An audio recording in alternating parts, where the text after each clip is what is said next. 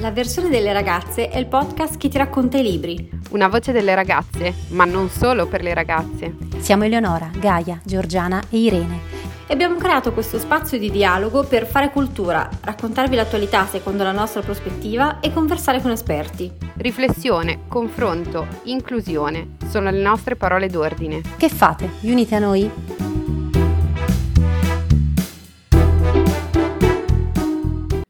I libri delle ragazze di cui parliamo oggi sono Prendila con filosofia, edizione HarperCollins di Andrea Colamedici e Maura Gancitano, filosofi, scrittori e ideatori di Tlon, e La deriva, istruzioni per perdersi, edizioni Tlon di Paolo Maria Clemente, psicoterapeuta e insegnante. Partiamo da Prendila con filosofia. Questo libro è tante cose, un manuale, un metodo, un gioco, un percorso che in realtà non porta a nessuna destinazione precisa, una mappa incompleta con lo scopo di insegnarti a fiorire.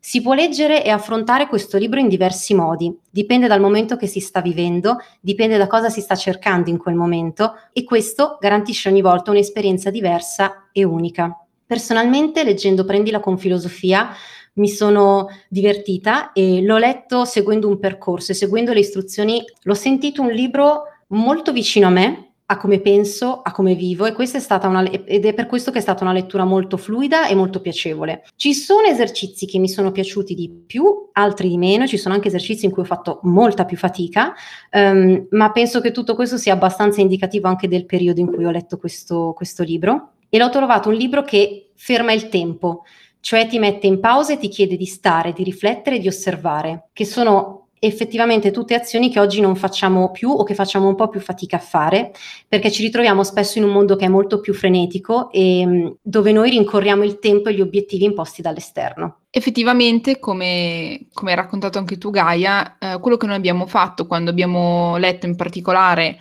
eh, Prendila con filosofia e in realtà anche La deriva, è stato proprio approcciarci a questi due libri come se fosse un gioco come se fosse un esperimento ed effettivamente eh, per la prima volta fino, fino, ad ora abbiamo proprio, ci siamo messi in gioco noi stesse, oltre a leggere il libro abbiamo, ognuno di noi ha fatto un esercizio, ha scelto un esercizio di cui poi ne, ne abbiamo anche parlato con, um, con Andrea Colamedici nell'intervista che seguirà nella seconda parte di questa puntata ed è stato molto interessante perché ci ha permesso di mettere in pratica quello che c'è all'interno del libro, che è quasi una rarità. Eh, il concetto di labirinto, cioè di percorrere più volte e anche la possibilità di fare percorsi diversi, eh, in realtà riassume benissimo quello che è la vita ed è anche il fine della filosofia. Effettivamente ci, ci ha permesso, o almeno personalmente mi ha permesso, di essere ponte da attraversare e non casa da abitare, citando proprio Simone Weil, che citano anche gli autori Andrea Colamedici e Maura Gancitano all'inizio del libro. Sì, diciamo che alla fine eh, questo libro è un pochino peculiare rispetto a um, tutti quelli che abbiamo letto sinora, che potevano essere meramente romanzi o meramente saggi, perché questo libro, proprio come hai detto tu, Geo,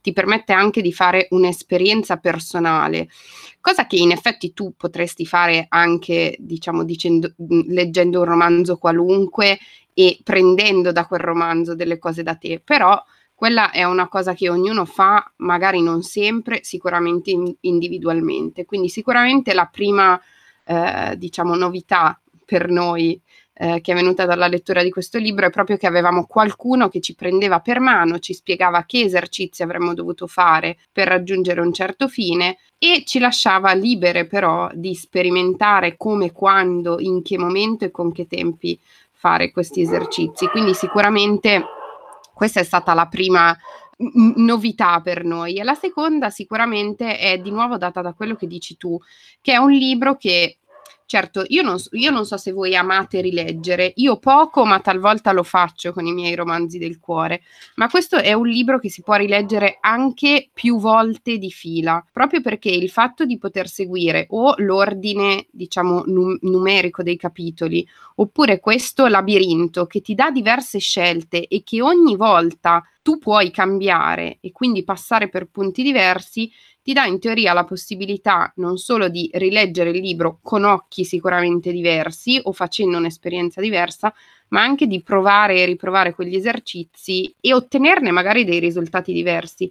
E del resto, come dicono anche gli stessi autori, nel mondo di oggi che è così appunto frenetico, ci consente di avere mille stimoli, il che chiaramente non deve essere per forza un minus, ma può essere anche un plus, quello che ci suggeriscono di fare è imparare a utilizzare bene questa possibilità che abbiamo. Una delle ricchezze che possiamo imparare a trarre anche dal fare avanti e indietro in questo percorso è imparare che talvolta possiamo cambiare idea, anche sulle cose che ci sembrano più importanti per noi o quelle che ci sembrano le nostre convinzioni più granitiche, perché è possibile che con l'evoluzione del nostro percorso personale anche quelli che un tempo ci sembravano i nostri valori fondanti possano mutare e adattarsi al mondo che cambia e a noi che cambiamo col mondo.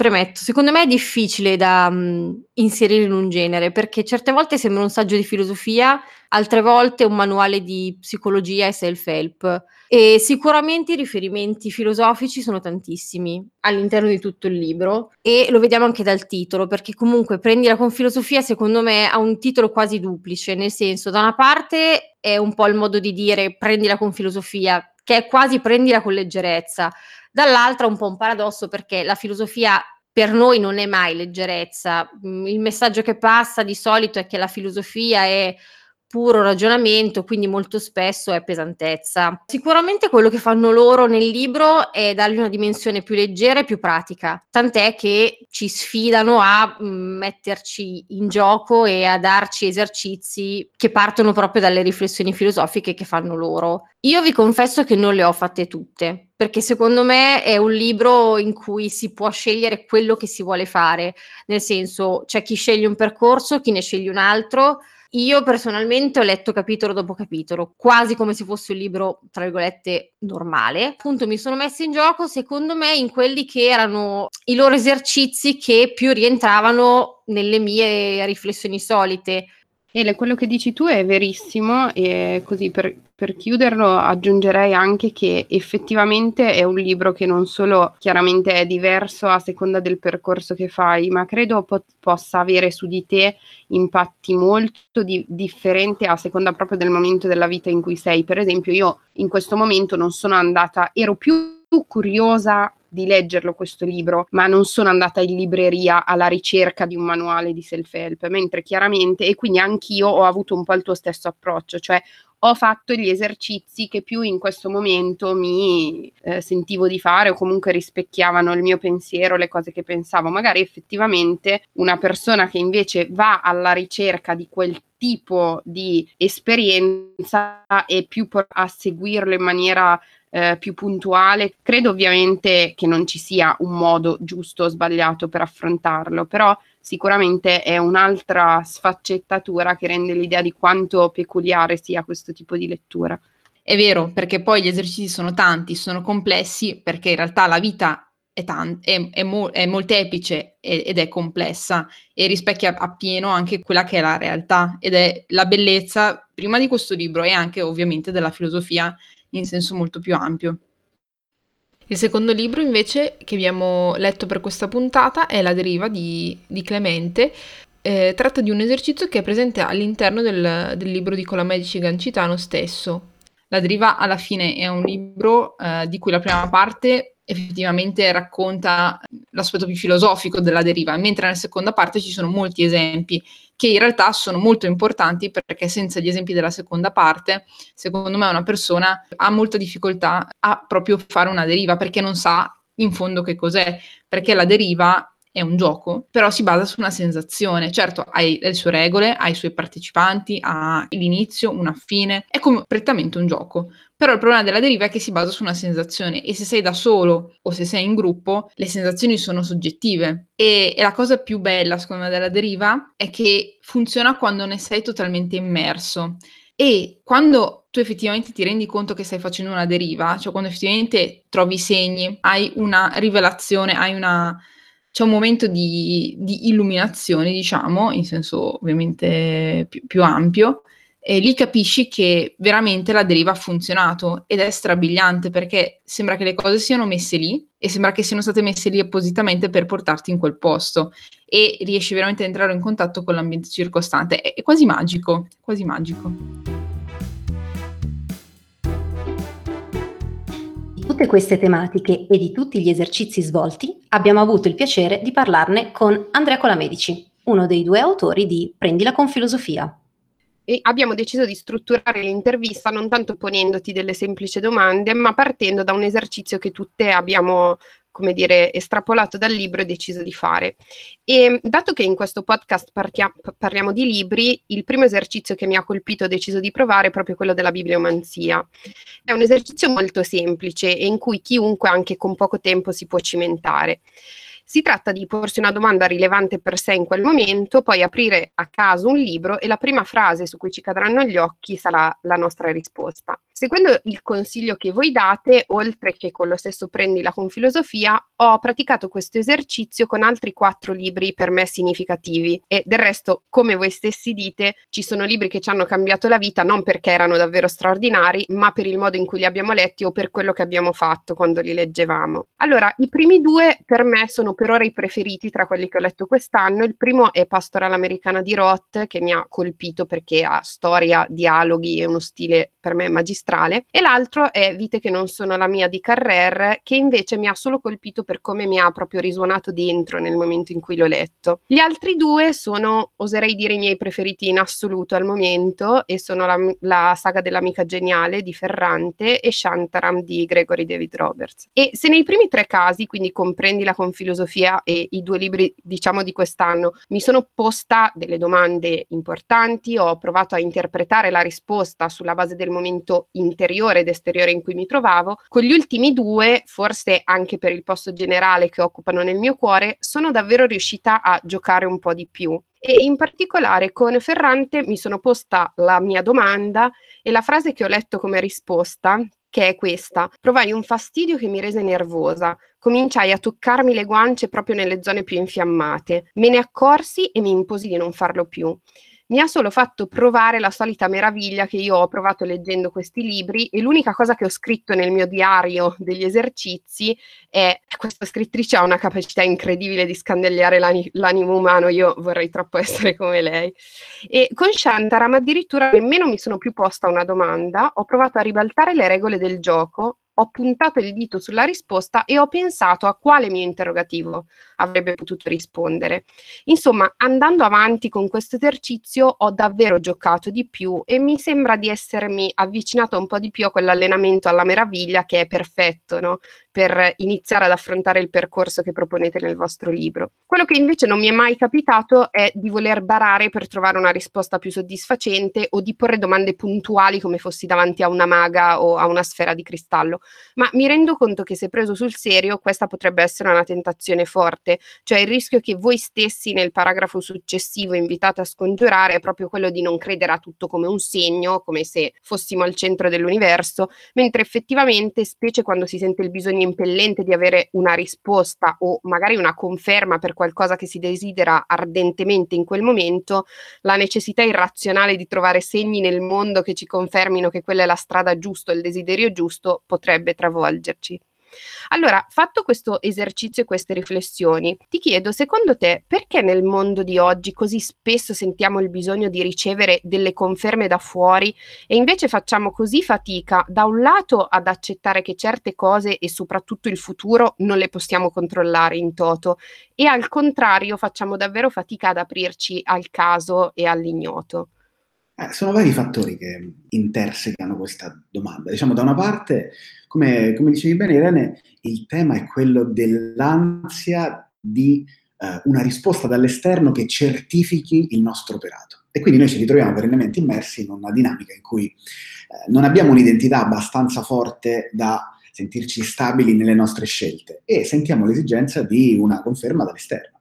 Questa conferma dall'esterno spesso si protrae nel corso del tempo e diventa poi una, una, forma a tutti gli effetti di dipendenza. Perché? Perché non riusciamo a costruire quella che è per noi eh, appunto un'identità forte, un'identità stabile, che non significa che sia un'identità che prescinde dalla relazione con gli altri, ma che ha da una parte la relazione appunto sana con sé e dall'altra la capacità di assorbire e trasformare il giudizio altrui. Sai, eh, il punto dell'interiorità è un tema, è un tema complesso perché noi non abbiamo avuto lo stesso rapporto con l'interiorità nella, nel corso della storia. Rousseau e i romantici hanno inventato per certi versi l'interiorità così come la conosciamo noi, hanno inventato la scrittura del sé nel senso contemporaneo, quindi il romanzo eh, e, e in generale la narrazione ha cominciato a diventare altro, non è stata più la narrazione dei miti, delle storie, delle gesta eroiche e esemplari, ma è diventata proprio la narrazione di sé, eh, il tentativo di confessarsi. Noi oggi viviamo in una confessione perenne, per certi versi,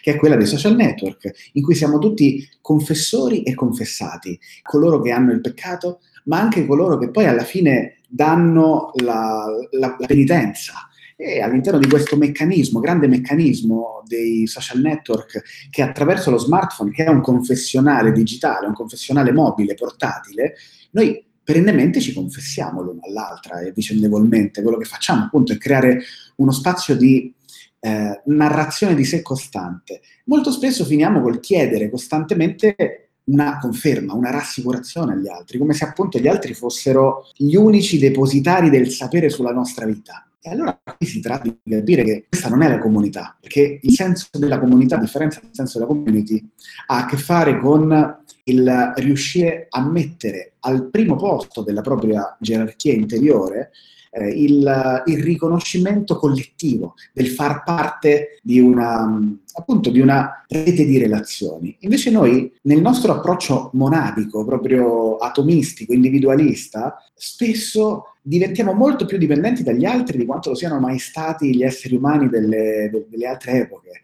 E però non diventiamo dipendenti in maniera sana, interdipendenti. Diveniamo semplicemente dipendenti nel giudizio che abbiamo di noi stessi e in questo modo ci impoveriamo sempre di più. E questo non significa che i social network siano da buttare o affini o che il nostro bisogno di conferma sia meramente deleterio, perché poi ci sono anche versanti interessanti di tutto questo. Cioè, in fondo, stiamo vivendo in un grandissimo esperimento che l'umanità sta facendo su di sé. Stiamo creando una sorta di conscio collettivo in cui stiamo ripensando il nostro modo di stare insieme. Quindi, come dire, la risposta non può che essere complessa perché la domanda è impegnativa. Del resto, Abbiamo bisogno dei segni ogni tanto per muoverci, ma farne un'ossessione è dietro l'angolo, cioè è bene giocare col mondo, imparare a giocare col mondo, a meravigliarsi, però poi ogni tanto bisogna anche lasciarla stare, lasciarla andare la mano. C'era mm, Meher, che è stata la maestra di Sat Prem e compagna di meditazione di Sharobindo, che diceva appunto, quando eh, Sat Prem gli diceva perché io non ho le visioni? perché io non vedo, perché, a me non ha, perché non ho le siddhi, non ho i superpoteri? E lei gli dice perché stai più avanti. Cioè, fino a quando abbiamo bisogno dei doni e delle visioni e dei segni, è perché stiamo imparando. Poi ad un certo punto quelle robe non servono più. E il fatto è che la maggior parte di noi rimane attaccata al segno, pur di, come dire, eh, cioè per paura di non sentirsi liberi nel fluire del mondo. E ancora di più, cioè come dire, altrettante persone ancora non riescono a riconoscere che il mondo è pieno di segni. Quindi ci sono vari gradi. C'è un grado in cui il mondo sembra, per chiudere, sembra gettato lì, sembra un mondo, eh, come dire, asettico, eh, eccessivamente razionale, staccato dall'umano. C'è un'altra fase che è naturale, quella nella quale tu dici il mondo è pieno di segni sono, e parlano tutti per me, e sono tutti per me. E poi c'è un'altra fase in cui tu impari a entrare in sana relazione con i segni e, e poi accetti quello che viene, sviluppi quel senso cardine della grecità che è la gratitudine, che ti fa prescindere da quanto tu sia, come dire, eh, filato dal mondo, ma impari appunto a, ad entrarci in relazione meravigliata. Uno degli esercizi che invece mi è rimasto nel cuore con, eh, che ho letto in Prendila con filosofia è quello dove si chiede di scrivere i valori che si reputano importanti nella, nella vita. I valori che ho scritto sono gentilezza, umanità, amore, condivisione, leggerezza. E questo esercizio mi è piaciuto particolarmente perché io avevo già fatto questo esercizio, in realtà in un corso di formazione sull'ACT, forma di eh, psicoterapia cognitivo-comportamentale che utilizzo abbastanza spesso in seduta, che eh, si è sviluppata all'interno di una cornice sia teorica e filosofica che usa delle strategie esperienziali di accettazione mindfulness insieme a delle strategie di impegno nell'azione e modificazione del comportamento con il fine di incrementare la uh, flessibilità psicologica. L'ACT promuove quindi la chiarificazione dei propri valori e la pianificazione di azioni concrete, coerenti ai valori, naturalmente. Quindi per l'ACT vivere in accordo con i propri valori è l'atto più terapeutico che si possa fare e contemporaneamente è anche eh, il risultato più autenticamente terapeutico che un, che un, professionista può desiderare. Tutta questa, diciamo, premessa per farti una domanda più generale. Secondo te, come la società attuale influisce sui valori che una persona si pone, considerando, come scrivete anche in un altro libro, in un altro vostro libro, che ci si trova ormai nella società delle performance? Beh, diciamo che la nostra società è strutturata per produrre infelicità e per uh, impedire la comprensione dei propri valori. E, ed è un problema, nel senso che, sai, in questo senso l- l'obbligo a diventare felici è il modo migliore per essere infelici.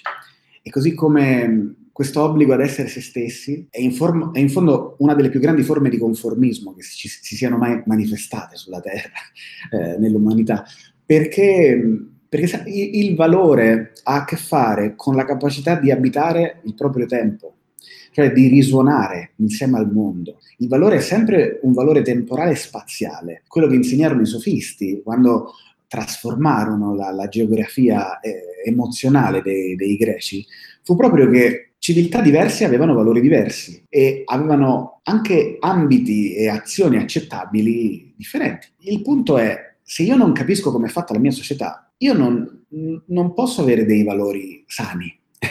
Eh, saranno sempre dipendenti soltanto da me. Mentre invece, come il simbolo Symbol Lane ha a che fare con la relazione tra visibile e invisibile, quindi sempre tra due cose, come il piatto che si spezza, no?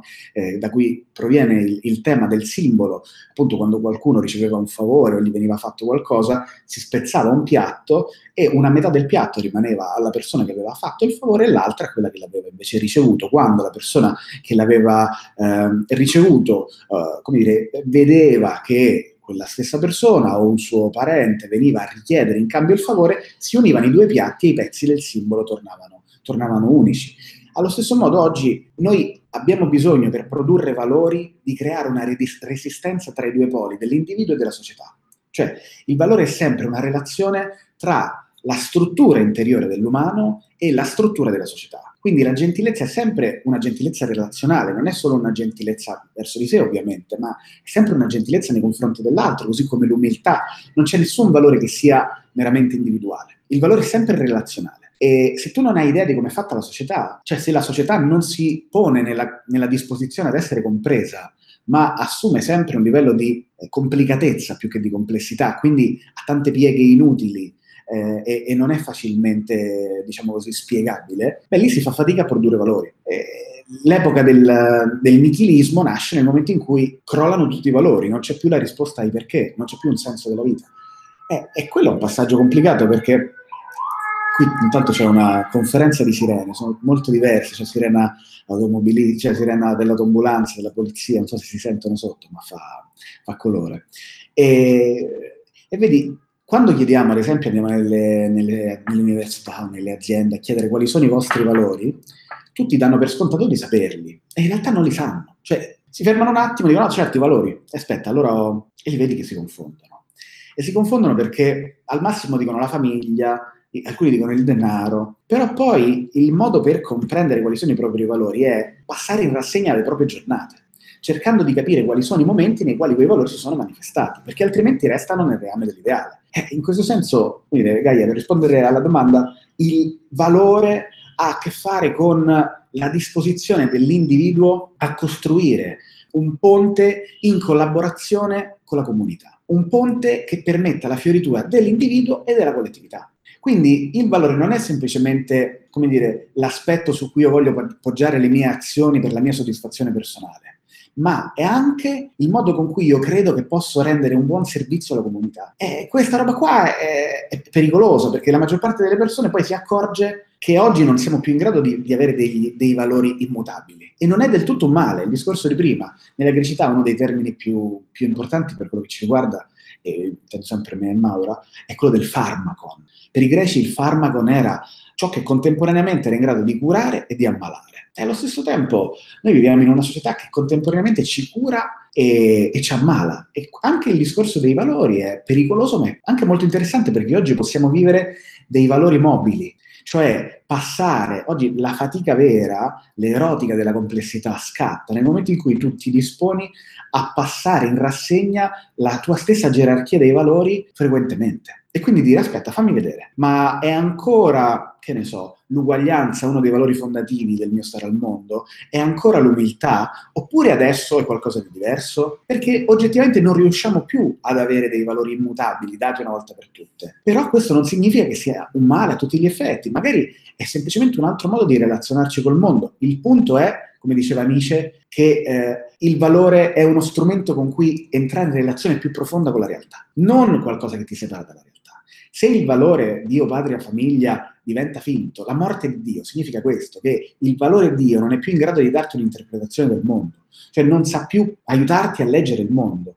E se quel valore lì non serve più, bisogna disfarsene, ma bisogna anche imparare a costruirsene di nuovi, perché stare senza valori significa quello che Nietzsche chiama gli ultimi uomini, e cioè quelle persone che sguazzano nell'assenza di valori e, e, come dire, e se la godono, ma nel senso più becero del termine. Invece si tratta di inventarsi nuovi valori, temporanei, cangianti, ma a cui fare affidamento è da passare in rassegna, tanto il valore quanto la giornata che si compie alla luce del valore. Ed è l'unico modo per produrre senso oggi, perché altrimenti le nostre vite senza valori diventano vuote. L'esercizio in cui mi sono cimentata io è il cammino. Il cammino è un esercizio che definite come fisico, perché fondamentalmente si tratta di uscire, camminare senza distrazioni, quindi ad esempio senza telefono, io personalmente ho evitato anche l'orologio, trovare il proprio passo fino a quando si riesce, come dire, a camminare in maniera con, con temperanza fino a poi tornare a casa.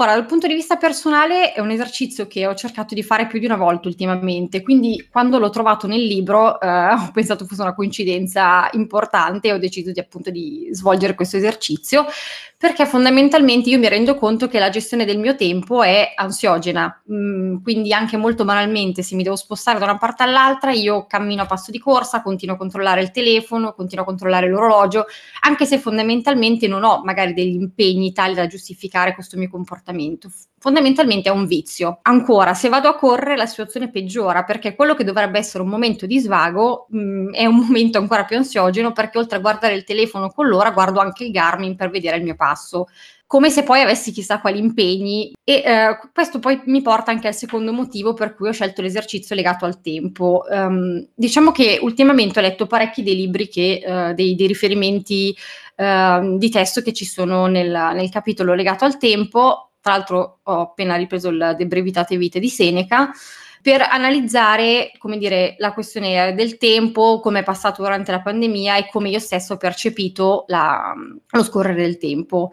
Se sintetizziamo al massimo quello che dice Seneca, fondamentalmente possiamo dire che non è importante quanto tempo abbiamo, ma quanto sappiamo utilizzare il nostro tempo per vivere al meglio. Quindi, grazie a questo esercizio, ho un po' cercato di fare quello che, che appunto dice questo filosofo, Ora, io non so per quanto tempo sono rimasta in giro, non ho voluto saperlo, però effettivamente ti rendi conto che se vivi senza, che so, controllare in maniera ossessiva l'ora, il telefono, la vita diventa meno ansiogena e più meravigliosa, nel senso che eh, puoi effettivamente guardare quello che ti sta intorno, ti puoi ancora stupire e anche fondamentalmente notare quante cose ti perdi quando vivi nel modo in cui viviamo noi oggi. Però allo stesso tempo eh, questo esercizio è una sorta di, di pausa dal nostro modo di vivere classico. Quindi quello che volevo capire è se secondo te mh, è possibile trovare una sorta di equilibrio che ci permetta di vivere in un modo meno ansiogeno, dove non ci sia questa costante necessità di controllo e fare in modo che questo che noi viviamo oggi come esercizio mh, possa effettivamente diventare un modo di vivere, quindi e, e come eventualmente possiamo farlo.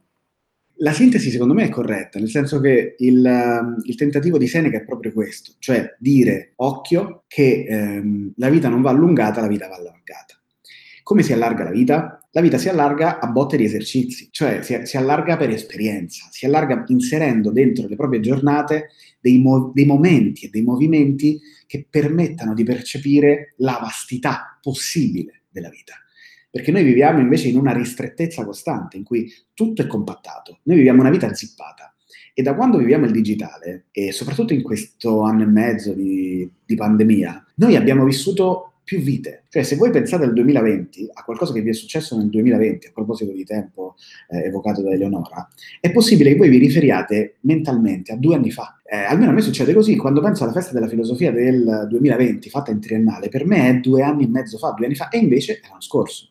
Perché quest'anno è come se avessimo vissuto molto di più. È una sensazione che ha avuto, che ha descritto anche Alessandro Baricco in un pezzo sul post, cioè come se avessimo vissuto più anni insieme. Io credo che questo sia accaduto perché la vita sul digitale è una vita che scorre a, uh, a, una velocità maggiore. Cioè noi abbiamo fatto una quantità di esperienze digitali, spaziali, pazzesche, enormi, che son, si sono compattate proprio a causa o per merito della natura del, dello strumento. E quindi, sai, il tempo in questo senso noi l'abbiamo allargato, eh, e però dipende che ci metti dentro, perché quello è, come dire, se noi abbiamo trascorso il tempo a intrattenerci, noi ci siamo nutriti di tantissimo intrattenimento.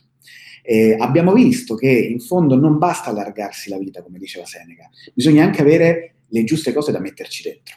E allora come si fa? Cioè, la domanda, se non ho capito male, ha a che fare anche con come si fa a trasformare la propria, ad allargare la propria esistenza, non soltanto inserendo un piccolo momento di esercizio, cioè come faccio a trasmettere quella sensazione che ho vissuto mentre facevo la deriva a tutta la giornata.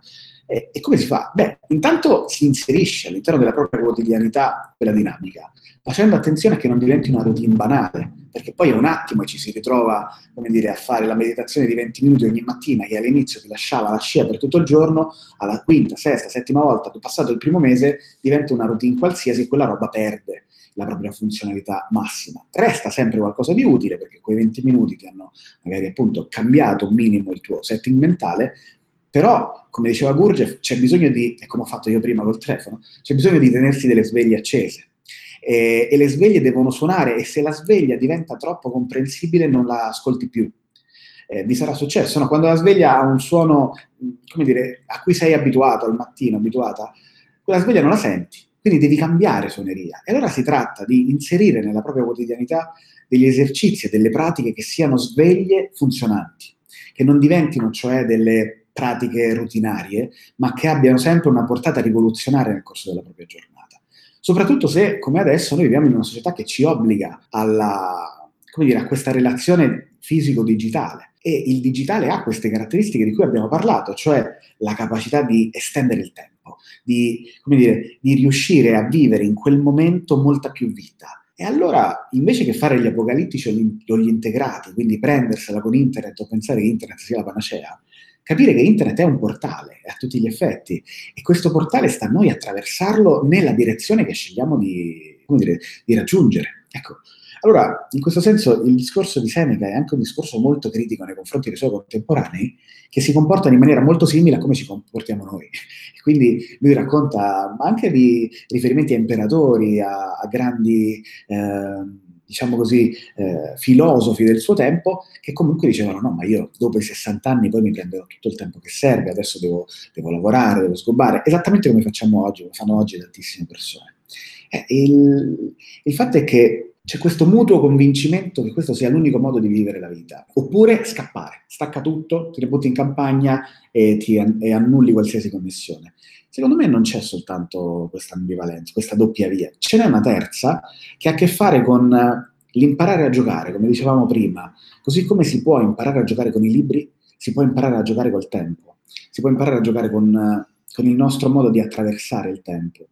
È ovvio che eh, è, è, impegnativo, perché come in tutte le cose, come in qualsiasi tipo di studio, eh, ci vuole un impegno che, che non è scontato e che ti costringe a rinunciare ad altro. Però una volta che tu compi questo primo passo, cioè il passo di dirti, bene, adesso io la mia vita la vivo in un altro modo, adesso io creo quotidianamente lo spazio, come si fa nella, nell'esicasmo, che è questa preghiera perenne in cui costantemente ci si rivolge al, al, divino dedicando la propria esistenza. Allo stesso modo bisognerebbe avere abbastanza cura verso di sé per trasformare il modo stesso con cui pensiamo e abitiamo il tempo senza credere che il tempo sia sempre uguale, perché eh, ver- dire, il versante cronologico è solo una delle accezioni con cui si può interpretare il tempo. C'è un versante cairologico, la kairos, che ha a che fare invece con la qualità del singolo istante, cioè capire che ogni istante è diverso dall'altro. In fondo, la, diciamo così, la mantica antica, l'astrologia, non aveva a che fare con banalmente l'influsso della stella positivo o negativo, ma aveva a che fare con il tentativo di riconoscere la specificità di ogni istante e quindi il modo in cui ogni istante eh, e quindi anche ogni porzione di spazio viene influenzata da, da mille appunto relazioni intersecate tra loro che producono qualcosa di specifico. E quindi ogni momento ha le sue qualità, imparare a riconoscere le qualità del momento significa anche imparare a vivere, perché se per te il tempo è tutto uguale è un bel problema, perché, perché non riesci a cogliere il momento propizio, non riesci a sentire la natura kairotica del tempo. Se invece capisci che ogni istante ha la sua specificità, riesci a fare a teatro la giusta entrata in scena, riesci a fare in una conversazione il giusto silenzio o in un concerto, ma anche in un dialogo, ma anche appunto stando insieme alla persona amata, riconoscere la specificità del singolo istante è la chiave che manca al nostro tempo, che è stato straordinario nel riuscire, diciamo così, a cogliere con lo sguardo dell'aquila in senso cronologico la storia, però poi ne ha fatto una visione teleologica, cioè ha detto tutto quello che mi precede serviva per arrivare a me. Invece no, anche noi siamo il kairos di una società futura, ma anche di una società passata. E siamo, diciamo così, una qualità del tempo che possiamo affinare se impariamo a fare attenzione. Io ho svolto l'esercizio della deriva, eh, che è presente sia nel vostro libro, ma soprattutto nel libro di Paolo Maria Clemente, La deriva istruzioni per perdersi, proprio per edizioni Tron, che è il secondo libro che abbiamo letto per questa puntata. Allora, ho fatto questo esercizio più volte, più che altro per capire il meccanismo del gioco, ma soprattutto per comprendere come io funzionavo in relazione agli eventi che mi aspettavano e che allo stesso tempo io stessa aspettavo, citandovi aspetta, ossia guardare attentamente. Ogni deriva che ho fatto è stata irripetibile, ma tutte mi hanno lasciato una sensazione straniante, inaspettata e proprio una sensazione di connessione con l'ambiente, sia con i luoghi che con le persone, con gli eventi apparentemente casuali, che si sono trasformati in quell'occasione in coincidenze illuminate, ma soprattutto con il tempo. Una volta iniziata una deriva, mi sono persa in un labirinto geografico, temporale, sensazionale, relazionale anche. E ogni volta quando intuivo che era il momento di fermarmi, appunto di concludere la deriva, mi sorprendevo del fatto che non vi fosse un vero punto di arrivo. Cioè quello che mi rimaneva era la sensazione di essere stato un pesce nell'acqua, cheat, eh, che eh, avevo provato i, durante i precedenti 20, 30, 40 minuti. La deriva mi ha fatto fare i conti con quello che eh, in realtà è la vita, cioè con quelle tappe che uno attraversa non tanto per arrivare alla successiva tappa, ma proprio con lo scopo di passare, cambiare direzione, tornare indietro, perdersi, imparare e soprattutto affrontare quel processo. Questo esercizio mi ha aiutato ad esercitarmi, a perdermi e mi ha fatto in realtà sentire strana e a tratti nervosa. Mi ha molto colpito Clemente quando afferma che la deriva è la realizzazione della riappacificazione dell'uomo con il mondo e che inevitabilmente ha come conseguenza il fatto che le esperienze che viviamo si contagiano a vicenda. Quello che ne risulta è mettere in evidenza le differenze, ci si scontra con le novità, con gli imprevisti, con i volti nuovi. Insomma, la deriva non comporta grandi sconvolgimenti nella nostra quotidianità, ma favorisce il risveglio della propria sensibilità, dell'esperienza di essere in noi, di esistere e di interagire nel mondo. Quindi in conclusione volevo chiederti quanto secondo te oggi sia diventato difficile perdersi, ma soprattutto quanto siamo stati disabituati all'idea che non vi è nulla di male nel fermarsi, voltarsi, cambiare direzione, aspettare. Se avessimo piena libertà di esplorare il processo che rappresenta la nostra vita, di perderci nel labirinto, potremmo allora finalmente essere capaci di avvicinarci a noi e agli altri? Ok, riprendiamo Rousseau. Eh, I romantici furono, nacquero in relazione, in reazione, meglio, eh, a quel che accadeva con, con l'illuminismo e con le, le, rivoluzioni industriali. Cioè loro si accorsero che attorno a loro un mondo si faceva sempre più ostile, sempre più disumano e c'era questa sorta di, mh, diciamo, privilegio della razionalità, di esaltazione di tutto ciò che era logico, razionale. E allora loro decisero di abitare il proprio mondo interiore, di calarsi dentro di loro, cosa che fino ad allora non era fatta con grande eh, quotidianità da, dagli umani, quantomeno non con sistematicità da un gruppo di persone. Calandosi dentro di loro, quello che hanno fatto i romantici è stato inventare il sé, come lo intendiamo oggi. È ovvio che poi ci sono tante eh, come dire, tanti precedenti, ma così come oggi, cioè eh, la relazione che noi abbiamo con, con, l'interiorità deriva molto dal rapporto che i romantici hanno, hanno sviluppato con, con loro stessi.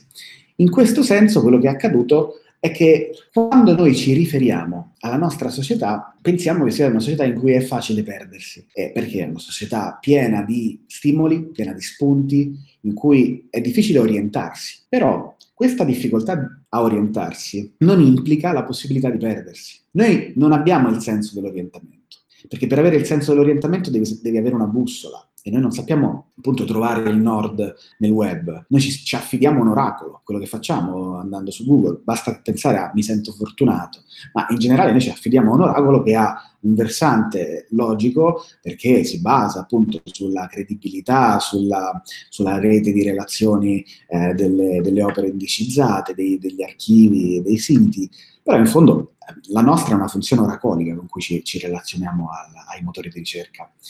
E, ehm, ma non ci perdiamo. Noi perdiamo l'orientamento senza mai perderci. E questa è una sensazione devastante perché perdersi significa non solo perdere l'orientamento, perché magari uno si può perdere pur sapendo di essere a nord, ma dici non so a che punto sono del mondo.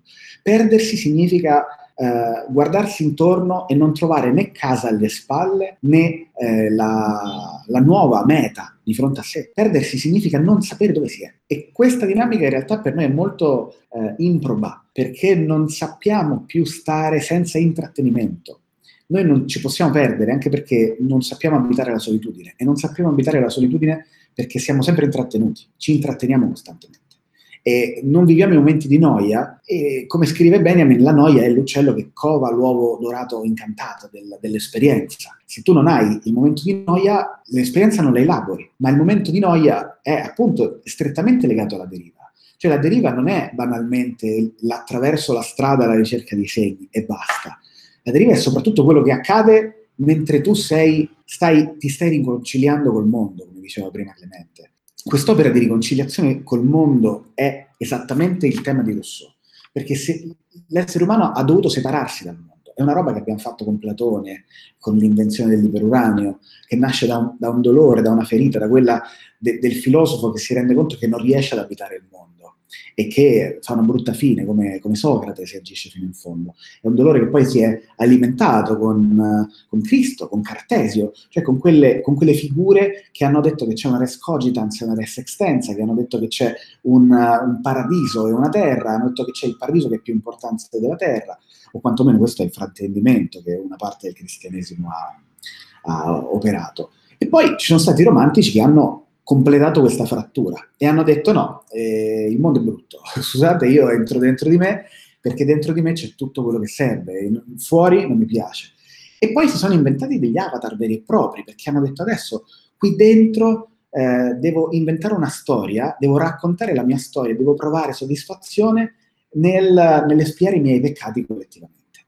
E quindi nas- nascono le confessioni di Rousseau, che sono profondamente diverse dalle confessioni di Agostino, perché quelle di Agostino erano finalizzate a mostrare la potenza del divino, cioè a far vedere quanto alla fine, guardate la mia vita, che vita assurda che, che, che avevo, che personaggio mediocre, poi pam, è arrivato Dio, guardate che grande Dio. Cioè la mia vita è funzionale a mostrare la grandezza dell'opera divina. Quella di, la confessione di Foucault è invece la confessione di un paranoico, a tutti gli effetti, geniale, meraviglioso, che dice andiamo, andiamo a scavare dentro di noi perché lì almeno siamo al sicuro. Ecco, noi viviamo oggi in una società in cui tutti quanti hanno scavato dei bunker personali e ogni tanto tirano fuori il, il boccaglio, il, il, tubicino per guardare fuori e per, per respirare un po' d'aria fuori, ma non c'è più relazione sopra. Eppure, secondo me, anche questa è una forma di farmaco perché sotto sotto è possibile che questi bunker che abbiamo scavato, se continuiamo a scavare così, poi ad un certo punto ci ritroviamo in un territorio collettivo.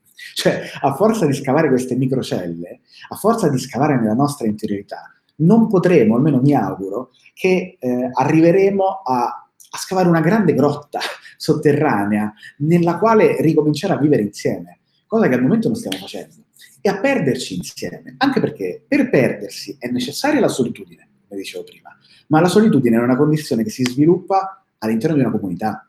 Cioè io posso trovare il mio spazio privato se ho uno spazio pubblico di riferimento. Noi oggi non abbiamo lo spazio pubblico, quindi è difficile che riusciamo a costruire uno spazio di smarrimento, perché non abbiamo delle, delle stabilità. Lo diceva Edgar Morin, imparare a, a navigare in un arcipelago di certezze il mare dell'incertezza. Eh, però devi averceli degli arcipelaghi di certezze, se no il, il, mare è innavigabile, cioè non si può pensare di bastare solo su se stessi, di contare solo su se stessi, di bastare a se stessi. Eh, si può pensare invece di creare delle comunità che siano queste isole che insieme formino degli arcipelaghi e che ci mettano nella condizione di navigare l'incertezza del mondo che se sei solo è un mare in tempesta innavigabile. Se invece non sei solo o sola, ma sei in una comunità di persone unite dallo stesso obiettivo, diventa un'avventura.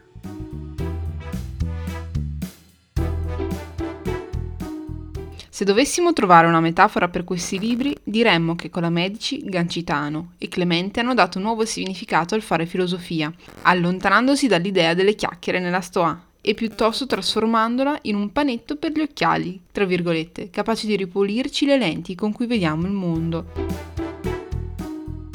Grazie per aver ascoltato questa puntata di La versione delle ragazze. Per riascoltare queste e le precedenti puntate ci trovate sulle principali piattaforme di streaming gratuitamente. Se ascoltando questo podcast vi sono sorte domande o curiosità, scriveteci alla nostra mail info chiocciola la versione delle ragazze.com. Ciao, alla prossima!